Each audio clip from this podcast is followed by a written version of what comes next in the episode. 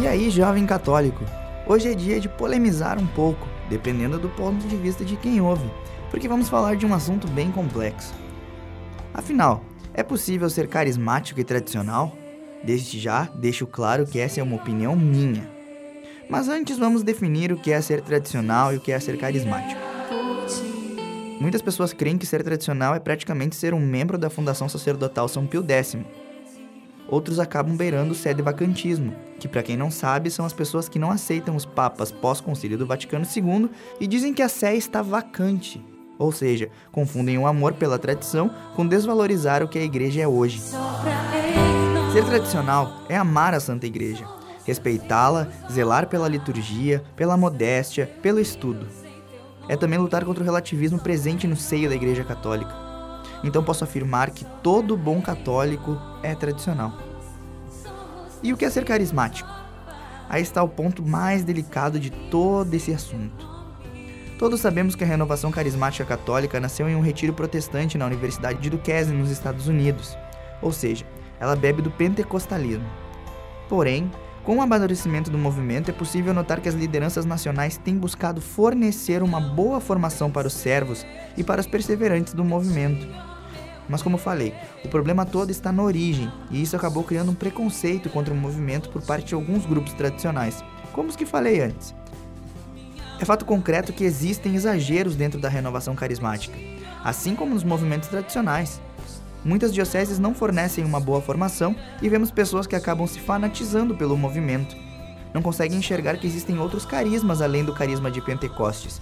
E o mais perigoso de tudo, resumem a fé ao sentimento, ou seja, uma fé sentimentalista.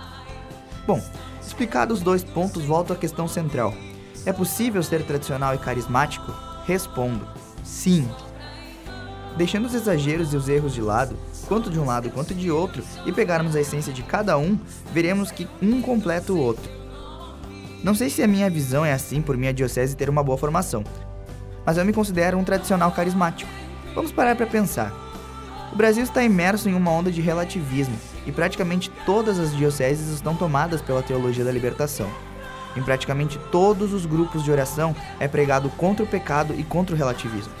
Todas as formações para pregadores da renovação têm bases teológicas, doutrinárias e bíblicas. Pude perceber, ao conversar com diversas pessoas, um profundo desejo na busca pela santidade. Recentemente participei do Encontro Estadual da Juventude Carismática do Rio Grande do Sul, e lá pude perceber nas meninas, por exemplo, o uso do véu, da saia. E não vou dizer que está tudo perfeito, porque não está. Existem muitos ministérios de música, por exemplo, que não têm o devido respeito pela liturgia. Mas as coisas estão melhorando e isso é que nos enche de esperança.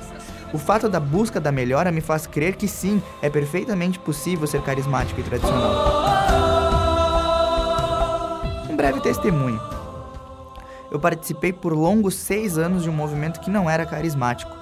E lá eu nunca ouvi sobre o que realmente é pecado, nunca tinha ouvido falar em catecismo, código de direito canônico ou até mesmo da palavra tradição católica. Dentro da renovação aprendi tudo isso, e aprendi que deveria buscar o estudo da fé, pois seria fundamental na minha busca pela santidade.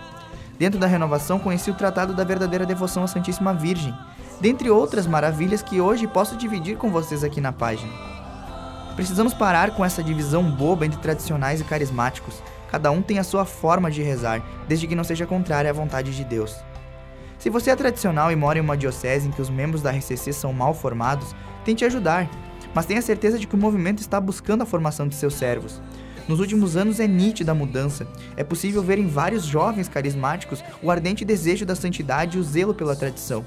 Só para vocês terem uma ideia, foi com meus amigos de Ministério e Universidades Renovadas que descobri a Missa Tridentina.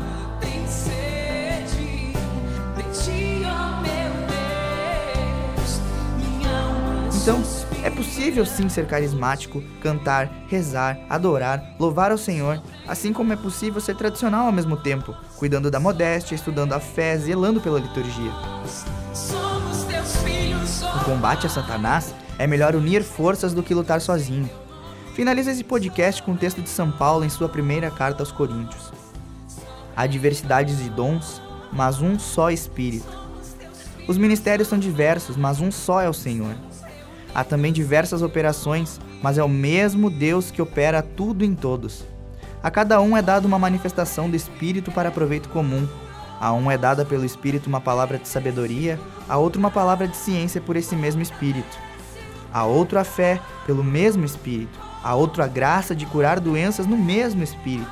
A outro o dom de milagres, a outro a profecia, a outro o discernimento dos Espíritos, a outra a variedade de línguas, a outro, por fim, a interpretação das línguas.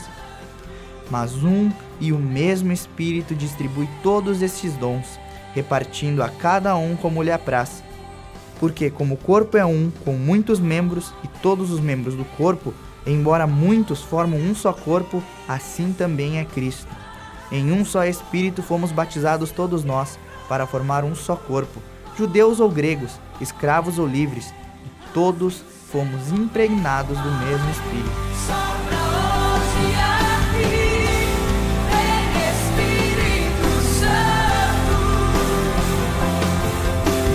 Sejamos um só coração, sejamos uma só alma, sejamos um, sejamos católicos, apostólicos, romanos. Para o podcast Um Jovem Católico, Alan Carrion.